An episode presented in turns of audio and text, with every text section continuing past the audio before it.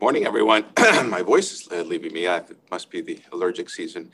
Uh, welcome to Grand Rounds. Uh, we have a, a, really, really wonderful Grand Rounds today. We're going to learn something absolutely transformative in the way we do newborn screening and led by Dr. Karen Rubin. But before, uh, before I do that, I think we have a couple of celebrations. And uh, if you could put my first slide up, Steve, it would be great. And this is the, today, actually, it was a couple of days ago, we had our 25th anniversary and uh, I don't know where that's moving on, on its own. It's not supposed to, but uh, and uh, just want to show some slides from from before. This is uh, many years ago as we were traveling from. Uh, I think it's an automa- automatic. It must have been something I did. I don't think something they did, uh, but it, it keeps moving very quickly. Uh, so, it, you know, this is a celebration from many, many years ago where we actually, uh, the, the Children's Hospital was, was built. And, and you can see here from uh, uh, it noticed from, again, I don't know why this is switching, but I think it's an automated, so my apologies to you. Let's see if we can fix that. Uh, just give me one second. But again, we're celebrating our 25th anniversary uh, for Connecticut Children's. And, uh, and back in 1993, and Dr. Rubin will remember, we actually marched from Hartford Hospital to the, the uh, Capitol with a, a bunch of kids. I was, a, I think it was actually 1992. I was a chief resident. I still remember with you know, walking down and uh, uh, making a pitch for Connecticut Children's. I think it was going to be called the New Newington Children's Hospital, but it, it actually changed ultimately to Connecticut Children's. Uh, great endeavor, and and uh, and then the, the building started in 1993 with the typical uh, groundbreaking ceremonies with the shovels. I think some of those shovels will be sh- uh, shown. This is that good now? Did it work? maybe not. I don't know. We'll see. Okay, if it keeps moving, that's okay. Um, but it, these shovels will be shown this afternoon at the 25th anniversary celebration here with, with Gil and Jim. So join us uh, if you can remotely at uh, 2 p.m. Uh, but you know this is pretty cool here. So come join us for a whole a whole lot of fun for Connecticut Children's. And here is the building being put together many years ago uh, of what we have today. Uh, and you can see this is uh, you know many many years in black and white. And then this is the building that, that we currently call Connecticut Children's, which clearly has you know, gotten bigger and, and grown. Now we're at, Children's Health Center. So happy birthday to Connecticut Children's and all of you who were here 25 years ago, which includes Dr. Rubin. She was here 25 years ago when this place opened.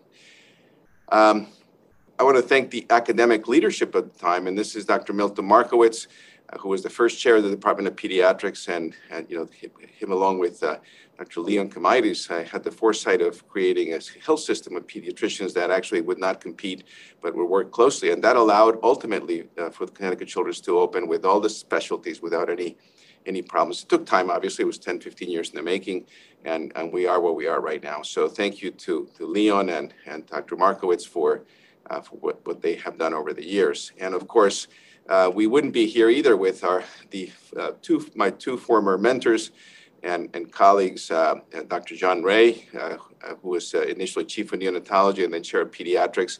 And he was the chair of pediatrics and physician in chief at Connecticut Children's Open. And uh, John hired me many years ago, and, and I owe him uh, just uh, an enormous amount. And so do we here at Connecticut Children's. And of course, the guy next to him with the cool tie there, I think he's changed his ties now, a little thinner now in black. Dr. Paul Dworkin, who, who was the, the second chair of pediatrics here at Connecticut Children's. Uh, and, and then I followed him. Again, thank you to their leadership for all that they did for opening Connecticut Children's. Now, uh, Karen has been part of this journey for a long time. Uh, she's one of our leaders and transformational leaders, and, and you'll see why today with the presentation on how she's taken a, uh, a newborn screening program that uh, was was initiated many years ago, and Bob Greenstein, the former ch- uh, chief of the, the, of genetics, was instrumental in this. But Karen has brought it to, to a new place, and Karen has been around for, for a number of years. And you can see, uh, you know, a great picture of Karen. I love that dress uh, with, with Susan, uh, and, uh, Susan Ratson here, uh, who all, all of you know. And, and, and then you can see Karen is, is part of the, of the social club. She, you know, she, with her husband attending a variety of dinners. I think that might have, might, might have been the Barney House, Karen. I think that's probably where that was many, many years ago. And, and then another great picture of, of Karen a few years ago. Uh, and of course with her husband, very elegant always and uh, attending, and, and, just a just a great leader. And with you know, so with that, I want to introduce Karen. Uh, and Karen has uh, has been with with us with our system for a long, long time. Um, I first met her when she was uh, a, a, junior faculty member uh, when I was a pediatric resident back in 1988, uh, a, while back, and then we've uh, just had the fortune to work with her for so many years now, and it's been my my honor, and I've learned so much, for, you know, from her all the time, which is really, you know, someone who I who I uh, I really think is a, transformational leader for Connecticut Children's. Uh, she started her career back at Albert Einstein College of Medicine, um, and and then she went down to Miami at the University of Miami Miller School of Medicine for pediatric residency, and then came back to UConn School of Medicine from 1981 through 1984. So a few years ago, uh, to do her pediatric endocrine fellowship, and then she, you know, she never left after that. That's, um, you know, that's what what what actually happened. Uh, and uh, Karen, uh, you know, moved very quickly through uh, through the academic ranking from assistant professor to associate to professor in 2002, and and then division head of endocrinology, also associate clinical chair pediatrics where we worked together for a number of years, uh, then head of clinical care innovation, and most recently, chief of clinical transformation at Connecticut Children's Medical Center. And, and she, I think all of you know, it's, it's always innovative, thinking about transforming care. Uh, the and and I and I'll just read an excerpt here because this is really you know what she has been doing for the last few years. Is transforming the approach and capabilities of clinicians and their care teams to manage the transition of value-based care, uh, carefully targeting and staging care delivery transformation activities and she is re- engineering and has done that with our clinical uh, with our CIN uh, and and getting us prepared for uh, population health in, in so many ways. And and everything she does is about innovation and transformation and thinking outside the box and uh, and she really has achieved this. And what you'll see today with the uh, with with the newborn screening program and the way this has actually moved uh, this is her idea with her obviously with her colleagues uh, and, and, and, you see also Deborah Ellis will present the, the, work that is being done here. But just really, uh, we are at the forefront. I mean, this is really transformational for the whole country and the way this is done. So I'm really looking forward to her presentation. But, you know, mostly I want to really thank Karen for so many years of dedication to Connecticut Children's, to the Department of Pediatrics. And uh, just to, you know, as a, as a friend and colleague, uh, it's somebody who I always enjoy uh, talking to. And, and I, I, we're so pleased that we have her here. So, Karen, I'm going to pass the podium on to you. Thanks so much. I just want to first say happy birthday to everybody. And it's just been a joy to be part of Connecticut Children's Journey. Okay.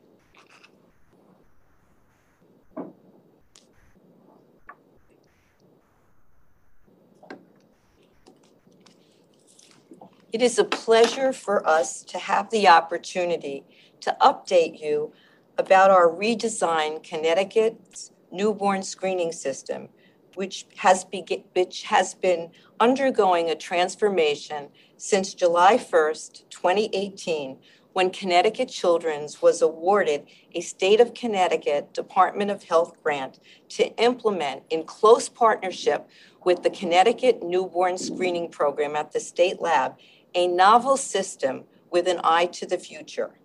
At the end of the presentation, you will be able to describe the Connecticut newborn screening system, clarify the roles of the primary care pediatrician and the network in newborn screening, explain how the network can support you and your patients, and integrate newborn screening resources into current workflows. We have no conflicts of interest to um, disclose. So cute.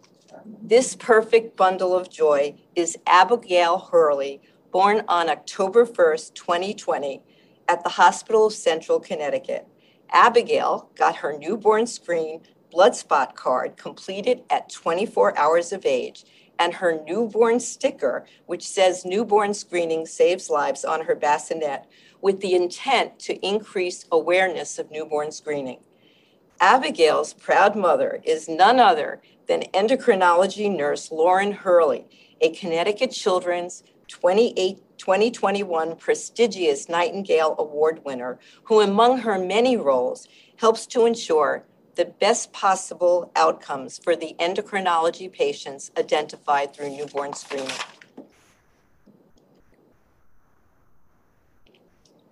In the simplest of terms, what is newborn screening? often called baby's first test, obtained by a heel stick, it detects babies with serious but treatable medical, gen- uh, meta- metabolic, hormonal, or genetic conditions.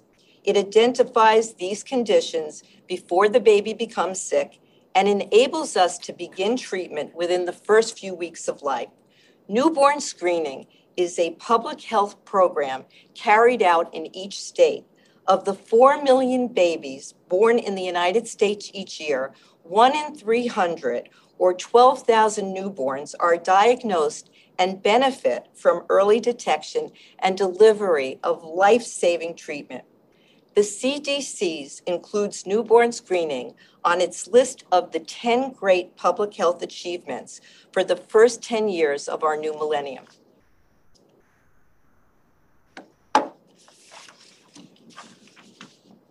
With an eye to the future comes a nod to the past.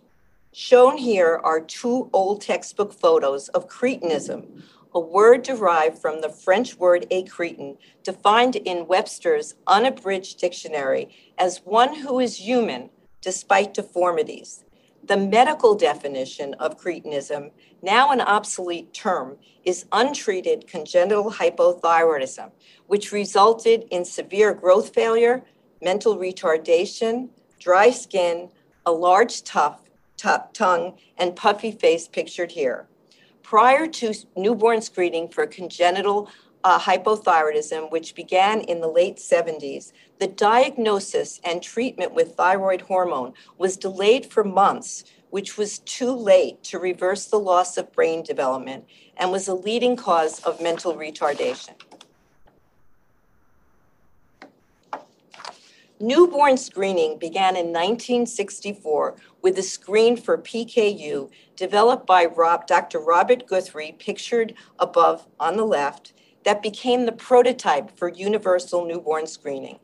Over time, many more conditions have been added, with the biggest change in Connecticut, Connecticut between 2004 and 2010, when 35 new conditions were added with the arrival of an advanced technology, tandem mass spectroscopy. Since then, new conditions continue to be added as life saving interventions, more recently, gene and enzyme therapies, have been discovered. This past year, the first infant identified with spinal muscle atrophy 1, the severe infantile type, through newborn screening in Connecticut, was cared for at Connecticut Children's by a team led by Julia, Julia Aksadi.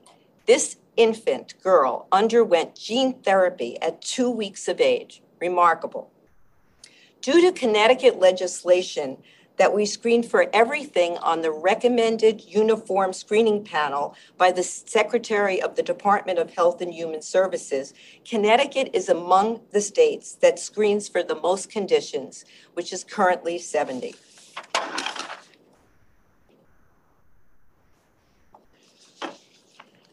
Connecticut at a glance. These are 2019 stats. The 2020 won't be ready for about a week. Um, there, so we are using these official stats from 2019. In Connecticut, we have nearly 36,000 births in 2019. 99.96% receive newborn screening, so it's clearly universal in Connecticut. Um, if the result is considered by the DPH lab to be normal, which is the case in 35, 34,500 babies, the process is quick and simple. If the specimen is technically unacceptable and a repeat specimen is requested, we thank all the primary care practices in Connecticut for being prepared to collect repeat newborn hail stick specimens and send back to the state lab versus sending the family elsewhere for specimen collection or ordering blood work, causing delays in the diagnostic process. If the result on an adequate sample is above the state lab cutoff, the infant is referred to our network for timely initiation of diagnostic testing and linkage to one of the 10 clinical care teams when deemed appropriate. So, what was the former state of newborn screening before the launch of the network model? Many of you listening, including myself, remember what it was like with no centralized or electronic place to report and respond to out of range newborn screens, praying it would not get lost in a sea of sticky notes and cause a delay in care or worse. Our network model went live in March of 2019 and was designed and is being uh, implemented to address each of the above improvement opportunities that the DPH asked us to um, focus on. The first is the lack of efficiency and coordination, and the network model provides a centralized place for reporting and tracking. We also developed a statewide system protocols and systems of referral in close collaboration with the clinical leads of all of our subspecialty clinical care teams. Reporting limited to confirmation or exclusion of the disorder. There was no ability to report on long term follow up outcomes. We have laid the foundational work to be able to do so by building an electronic newborn screening registry in EPIC without long term follow up, there's no way to show that we are delivering on the promise of newborn screening. A limited capacity to educate all stakeholders, including PCPs, birthing hospital providers, and families. Um, a big focus of our network professional staff are outreach and educational activities to all these stakeholder groups limited access to genetic counseling. Since newborn screening is an ever evolving field, there's a need for continued education, and our net uh, there's a there's a need um, uh, for access to genetic counseling. Um, the grant actually funds a dedicated genetic counselor, and we and also imp- implementing telehealth to to enhance the access to all families statewide. And the last one is limited feedback on children who are lost to follow up. And because of the registry, we can identify who those patients are and then inquire why. This is a schematic design of our network model. At the top blue is the, new, the state newborn screening program at the state lab in Rocky Hill. And we have developed, and in the middle is the network, the core network team. We have developed a digital connectivity between um, Connecticut Children's Network and the electronic system MAVEN at the state for both the initial notification of out of range screens and the reporting back on the confirmation of, of the testing. To the right, you can see are the network's efforts to all the stakeholders on top the birthing hospital providers, the primary care providers, and the families. And the other connectivity we have is for all the major stakeholders in yellow the 10 cl- clinical care teams, five at Yale and Connecticut Children's, the birthing hospitals, the primary care providers, and the family. And to the left in brown is the electronic place that documents all the activities and follow-up information are our electronic newborn screening registry.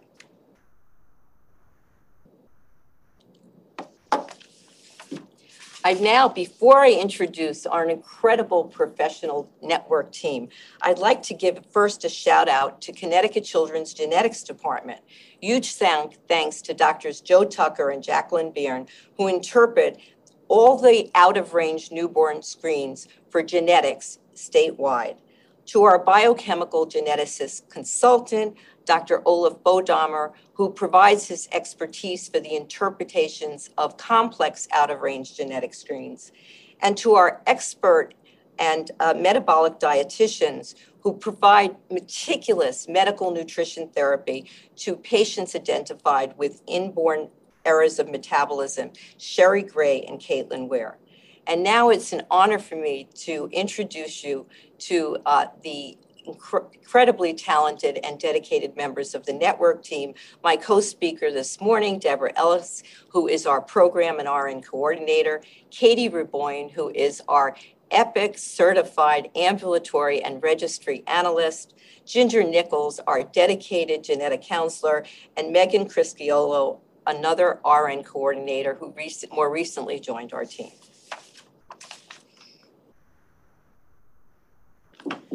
This is important to distinguish. On the top, the Connecticut Newborn Screening Program at the state lab and the Connecticut, the network, which is officially the Connecticut Newborn Diagnosis and Treatment Network, combined to form our novel Connecticut Newborn Screening System. It is an honor for me to now hand over the podium to Deborah Ellis, the network's program coordinator. I knew when I interviewed Debbie that she was the person to help turn this concept into action. And despite Debbie knowing how difficult that would be, and yes, even scary, she accepted the position. An RN for 23 years, Debbie was a NICU nurse for 17 years, where she focused on the family experience, was a master educator, and a recipient of the 2018 Nightingale Award. Take it away, Debbie. Thank you, Karen.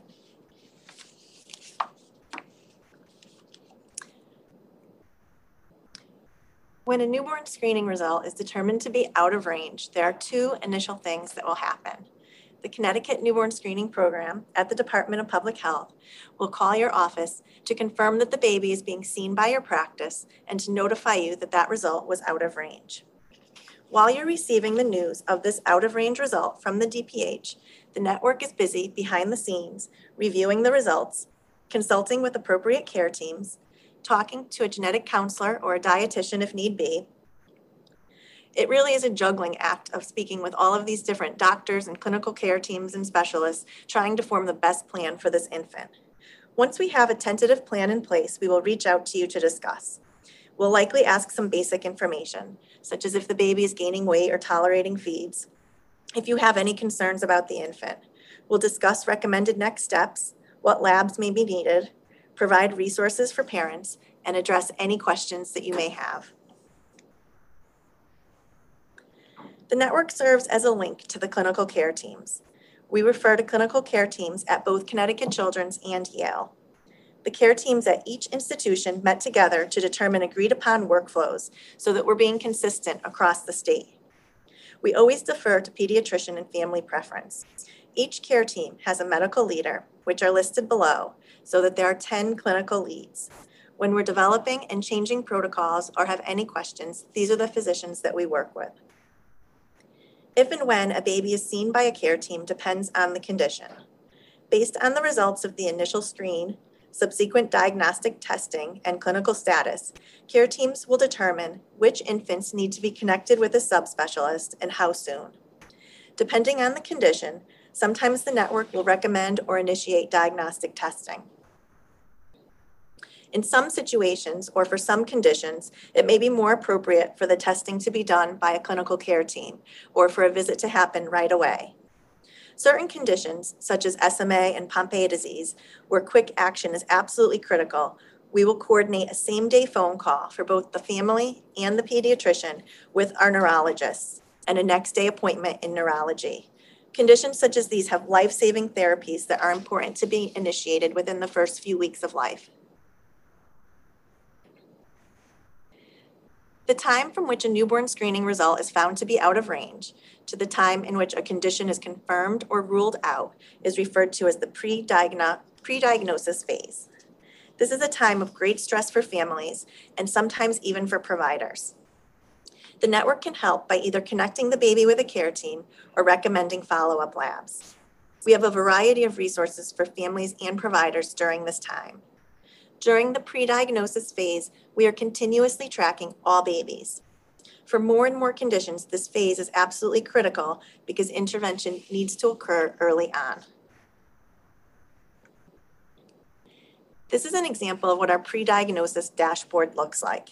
We're continuously tracking all of the babies in the pre-diagnosis period in real time to see who is due for labs, who should have labs resulting, and who may need additional support.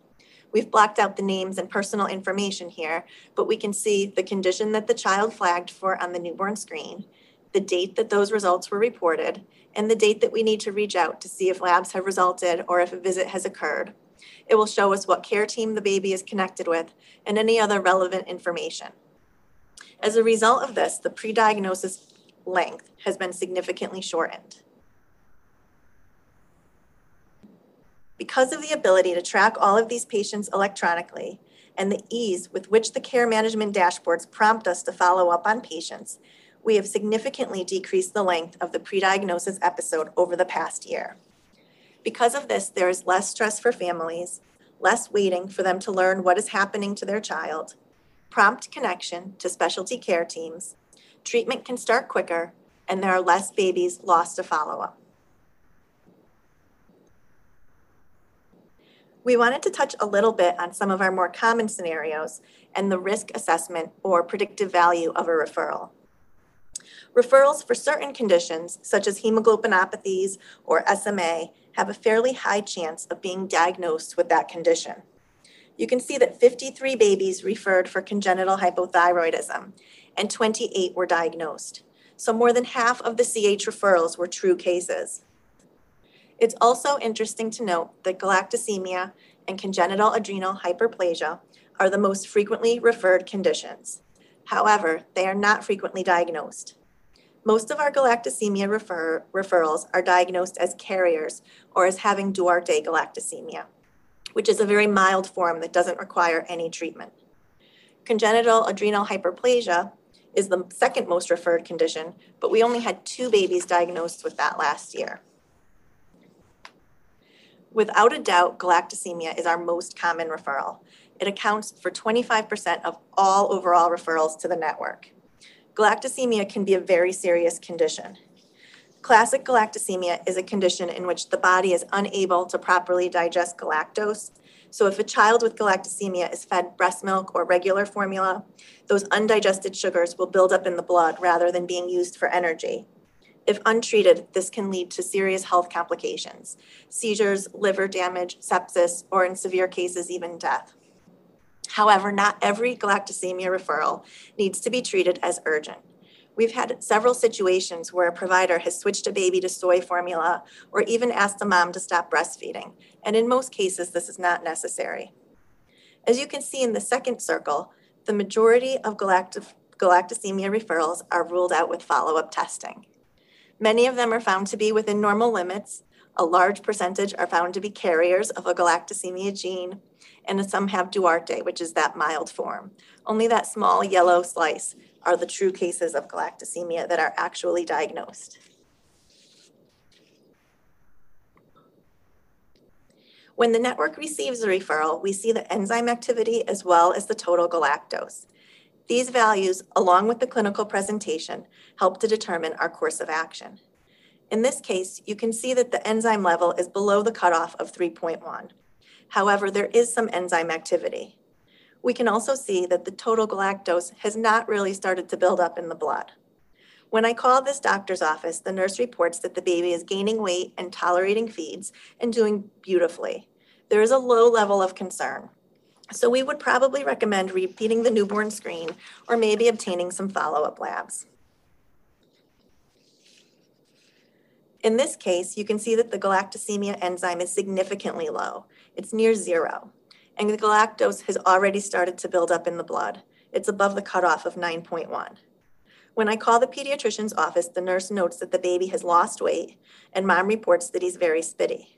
In this situation, we are more concerned. We may recommend a diet change, getting mm-hmm. labs that same day, and even a visit with genetics within the week. When we call you, we will try to convey a sense of how urgent the results are and how concerned we are. Every referral is unique, and not all out of range newborn screens, even for the same condition, should be treated the same. As the pediatrician, you have the central role in this process. You are the person that the family sees the most and speaks to, and you will be the one notifying them of the results. When you are notified, there are three potential scenarios. If the newborn screen is found to be within normal limits, just ensure that the results are documented in the baby's record. Communicate those normal results to the parents. If the lab requests a repeat, it could have been a poor sample, perhaps the blood spots were not adequately filled, maybe it was exposed to heat or the results are borderline. Just obtain that repeat heel stick specimen and send it back to the DPH lab. If the baby is a referral to the network, the network will call you to advise labs, diet changes, talk about the level of risk, any special precautions. Studies have shown that when parents are educated about newborn screening, they have an easier time hearing that the results are out of range and have less anxiety throughout the diagnostic workup. And remember, if a baby is referred to the network, your office will receive two phone calls. One from DPH confirming that the baby is at your practice and notifying you of that result, and a follow-up phone call from the network to complete the intake and provide recommendations. Up until last year, Connecticut was only reporting out-of-range results to pediatricians. As you can imagine, this left room for some assumptions and was not always best practice. Starting in February of 2020, the newborn screening program is now sending reports of all newborn screening results to pediatricians, whether they are within normal limits or out of range. We're encouraging all pediatricians to discuss newborn screening results with all parents to open dialogue and increase awareness of newborn screening.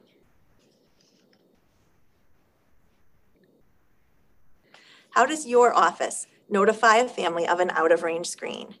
Is it the pediatrician that calls, a nurse, an MA, a receptionist? Do you call right away or do you wait until the next visit? Do you state the name of the disorder? Does your office use the term PKU test or newborn screen? We recently started Connecticut's first newborn screening family advisory group to help our understanding of families' experiences and priorities. This was made possible through a partnership with Path Family Voices. Every parent that has received an out of range newborn screen remembers that phone call or vis- visit in vivid detail. In some cases, this is a life altering conversation. The initial focus of the advisory group has been on how we can improve workflows and communication of results to improve the family experience during the pre diagnosis phase. These are some quotes from parents in our advisory group. I wish I was told what the condition actually was. We were home two hours and got a call from our pediatrician. She said to go to the lab right away. Our baby was stabbed with needles for almost an hour, and nobody could tell us why. Our doctor told us not to worry, that all newborn screens are false positives. That child was not a false positive. A nurse from my pediatrician's office called and told me that my daughter was positive for PKU. She had actually flagged for MCAD. She could give me no other information other than that she needed to have labs done as soon as possible. As parents have shared their stories, we've noticed some common themes. In many cases, the explanation the family was given lacked relevant inf- information. Families want to be provided with resources or websites. They may not always use them, but they want to know what resources are available if and when they are ready. They want to be told that there are treatments available, and they want to know who to contact if they have more questions.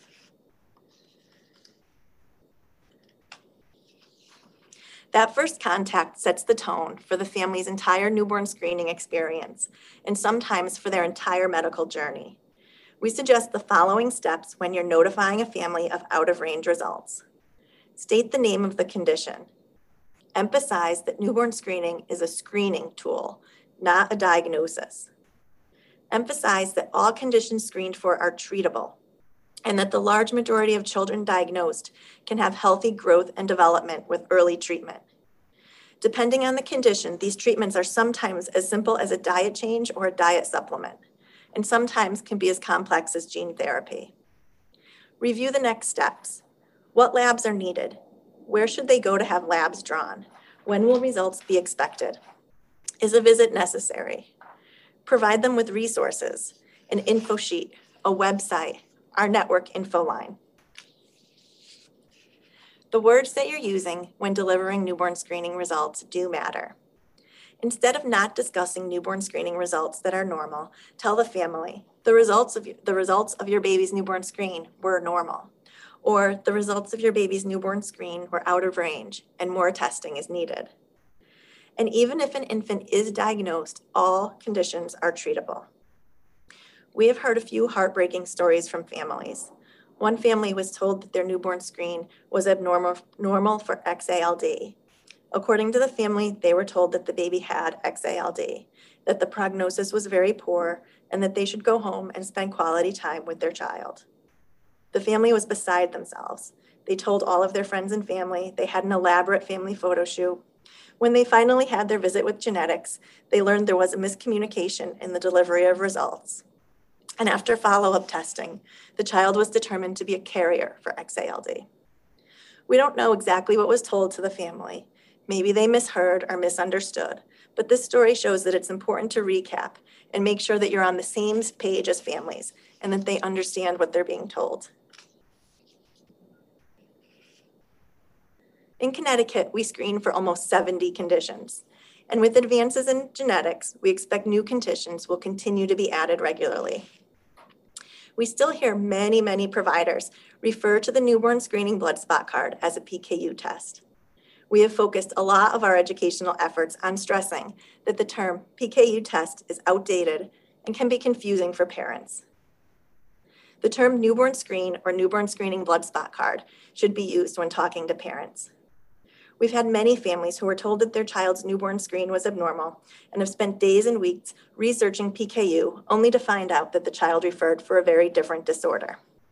We have even had labs told that they need to run a PKU test, and the lab will do a phenylalanine level, which is used in diagnosing PKU, but is not very helpful in determining almost all of the conditions other than PKU on our list. This is a poster that we created for offices and hospitals, stressing the importance of proper terminology. This is an example of what a parent might receive when they're told that their newborn screen is out of range. We heard from pediatricians that they and their office staff did not feel equipped to discuss many of the conditions that we screen for. And we certainly don't expect every doctor to know the ins and outs of every rare condition we made it a priority to create these condition specific information sheets. When a child is referred for any condition, we will call the PCP to review the plan and will then follow that conversation up with a fax that reiterates the plan and will include an information sheet for the specific condition that the baby screened for.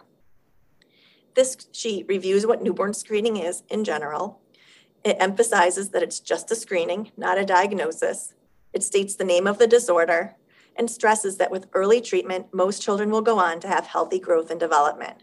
It lists some basic signs and symptoms to watch for, provides a reputable website for information, and provides our network info line. So if the parents have any additional questions, they can call us to get more information. We've received very good feedback from both pediatricians and families so far. In addition to the posters and info sheets, we have created Band-Aids for every baby born in Connecticut. We are hoping that the visual cue of the Band-Aid will encourage a discussion between the nurse and the parent at the time of the newborn screen. We find that a lot of parents are told that the baby is having blood work done and taken to the nursery, or maybe they even see the newborn screen being done. But a real conversation about what newborn screening is never happens. Studies have shown that when parents are aware of newborn screening and knowledgeable about the process, they have an easier time receiving out of range results and are more likely to follow through with the recommended labs. This is a magnet that we have created to clarify for pediatricians, offices, and hospitals who they should be contacting and why. We were frequently getting calls that may need to be directed to the lab and vice versa. So this just states the most common reasons why you may want to call either entity with our phone numbers and faxes for your convenience. Back to you, Carrie. Yeah.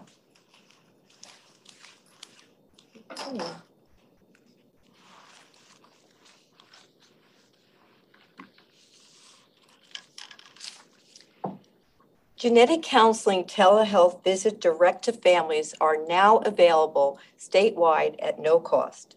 Genetic counselors act as listeners and provide emotional support and help families cope with and adapt to the emotional, psychological, medical, social, and economic consequences of the test results.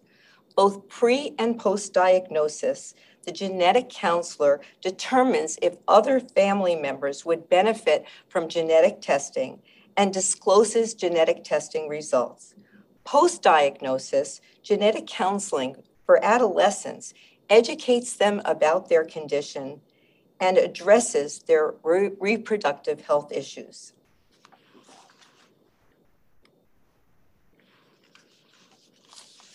We have adapt, adapted Connecticut Children's co-management class model to develop a newborn screening toolkit. The plan clarifies PCP roles and partner and as partners in newborn screening, how the network can help you and your families and attaches all the info, info sheets mentioned by Debbie. We, we recommend that if you are not yet a verified CLASP user, that you enroll once by visiting our website and following the instruction.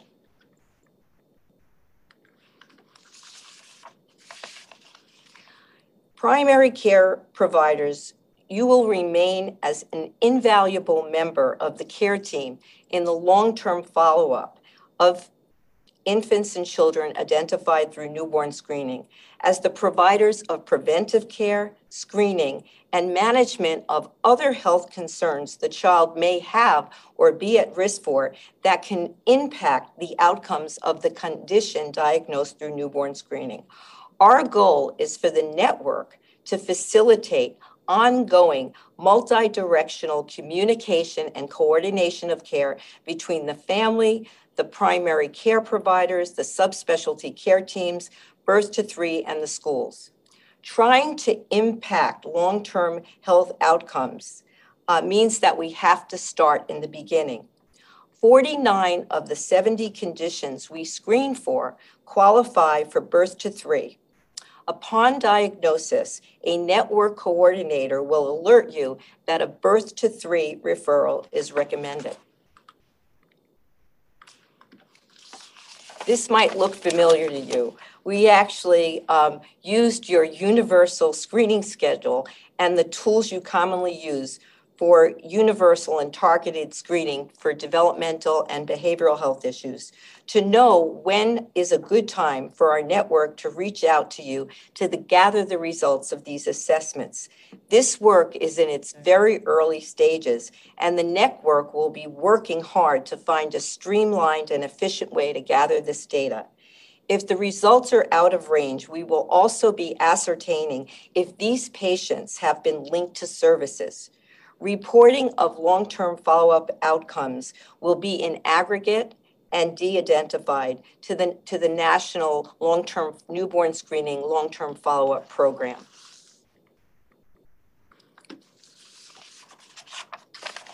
Population health entails an ideological shift from managing the patient before you to your patient population as a whole. Registries are one population health tool. Others are assessing and uh, addressing the social determinants of health, care coordination, and integrated new model, models of care such as co-management. Building an EPIC registry requires us to define our unique population and determine what we really need to know to ensure the best possible health outcomes to generate measurable outcomes and dashboards, consistent documentation, and as much discrete data as possible is needed. Here is a visual design of our newborn screening registry. At the top is the executive dashboard, which captures and tracks metrics of interest to the entire newborn screening uh, population, such as growth and developmental metrics. Below are specialty and condition specific dashboards, which contain actionable condition specific metrics.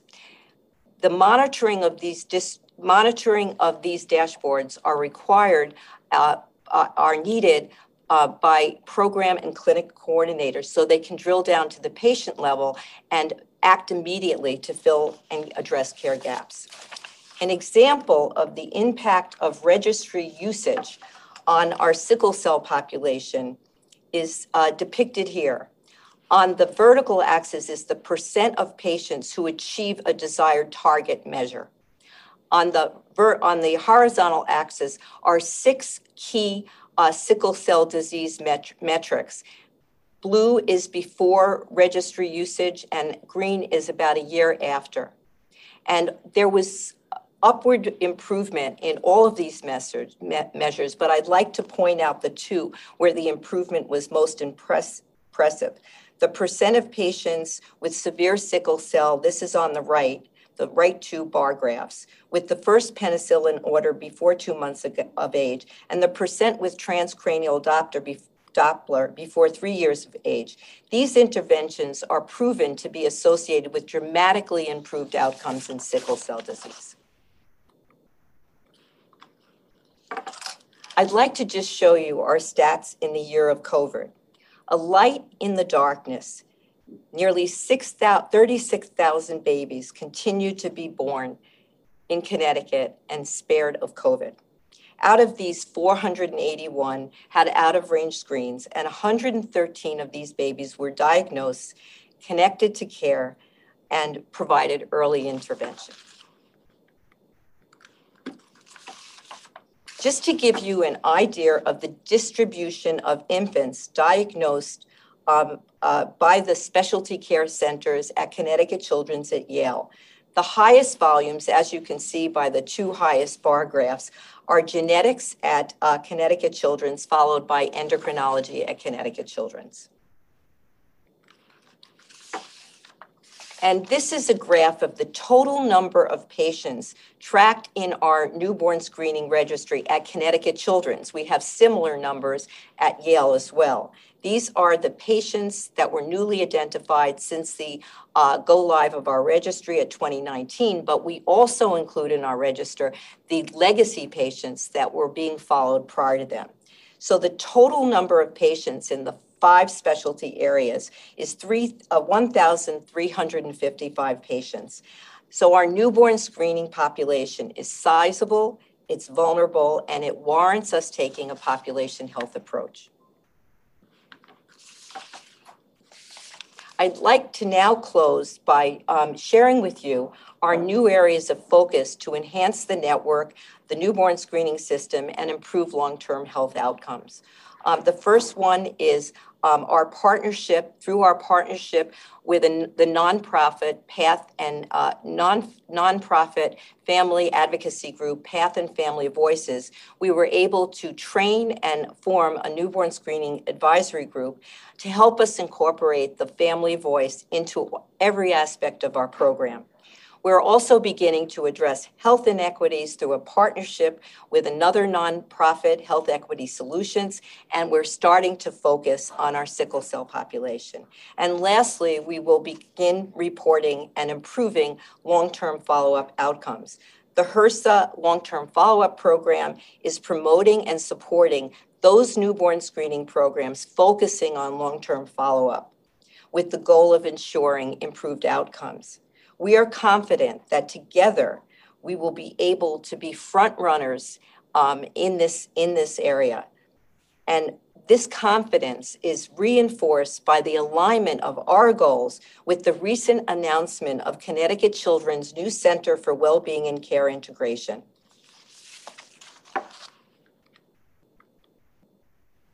And now I'll leave you with this. If you are interested in all those amazing new materials, stickers, band aids, posters um, for your office, we would be happy to supply all of these materials. Just email us here. Um, I'm not going to read the email, and we can always send it to you. And don't forget to include your mailing address. Thank you. Thank you, Karen. Uh, and, you know, truly you know, just amazing. And Debbie, for your presentation and, and most importantly, for setting this up um, in your work. If you can stay up uh, by the podium for, for the questions that we have. Um, and we have a number of questions. Uh, the, the first one uh, from uh, John Brancato. Our policy for babies dropped off under the Safe Havens Act is to resend the newborn screening from the emergency department as we may not be able to identify the infant um, of their birth location. Any comment on that?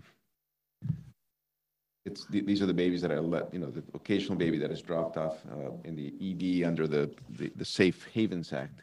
So how do we deal with that? Because they're Repeat the tests. newborn screen and contact the Department of Public Health newborn screening program. Um, The number will be on the magnet or on any newborn screening blood spot cards that you may have in the ER. Please obtain that newborn screen and just contact the Department of Public Health lab and ask them how to document and identify that infant. They'll probably give the infant a unique accession number so that they can track them moving forward. So the, the safest thing is to repeat the test, even though it might have been done somewhere else because we won't be able to track it Yes. otherwise. Okay, so John, hopefully that answers your, your question. Karen, were you going to say something? I was else? going to ask, has that happened yet? I have not encountered that Okay. happening yet, no. It may happen. It's- I mean, it's Yeah, a rare it- event, but it can happen. So thank you, John, for that great question. Uh, From Dr. Cohen, wonderful program. The conclusion is that the network will only contact the family or send them a message when the second sample is out of range, and the infant will be referred to the specialist. Is that correct? We are always going to ask the pediatrician to be the one notifying the family of the out of range results. So when a newborn screen flags is out of range, we will notify your office. And we're going to ask you to call the family or to bring the family in to let them know that that newborn screening is out of range and more steps are necessary. If you feel that the family has additional questions following that conversation, please give them our phone number or our email address and we would be happy to talk to them about it further. Great. Um, Also from Dr. Cohen, we've had some difficulties uh, in, in the lab, especially request, especially with request after the second abnormal sample in Quest databases. What is the solution? Referring to an, you know, inability to, to see that. a, a problem statewide, maybe nationwide, with obtaining blood on infants. There is a need for skilled phlebotomists that can consistently obtain a good blood sample on babies. And this is a, a stressful experience for the babies and for the families. And we've been working with Quest to try to identify some pediatric centers of excellence so that we can consistently refer babies to labs that are skilled at drawing blood and where they will have a positive experience. But I do encourage every, pa- every practice to become familiar with a lab in the area. It's very easy in the Hartford area because families can come right to the Children's Hospital where they almost always have a positive experience. But in some of the corners of the state, it may be harder to find that type of facility. So if you have a family that has a good experience, ask them what lab they go to or encourage a family to call in advance and see if there's a phlebotomist on that feels comfortable drawing blood on a baby. We've also had some practices that have started to bring the baby into the office and bag the baby and obta- obtain a urine sample there so that they can send the family to the lab with the urine sample in hand.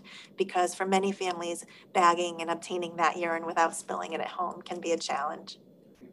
Says he he cannot, cannot always see the lab on the Quest site. Oh, That's, that's what he's referring to. um, we can see the labs on our site and the network is identifying the day that, um, the labs should be resulting and we're monitoring that every day. So if we have ordered the lab, it will result to us and we will notify you the day that the labs result. We're also sending those labs to the appropriate care team, whether it be genetics or endocrinology, so that the specialty care team can review those labs and we will then contact you with next steps whether it is that we're closing the case or that the baby needs a visit right away. And we can include those labs in that communication so that you're getting a copy of the labs no matter what. So the answer is you may not see it on the Quest, but the, the system is going to connect with you. Ideally, obviously, the pediatrician wants to check directly. So that's probably what Dr. Cohen is referring to. So there might be a little bit of a tweaking there that still needs to be done. So thank you, Alberta, for that question. Um, the other question is, is informed consent required for newborn screening or is it an opt-out system or is it, or is the consent waived? In Connecticut, it is implied consent. All right, let's see what, I- what we have other questions here. I think that, oh, there's, I think there's one more.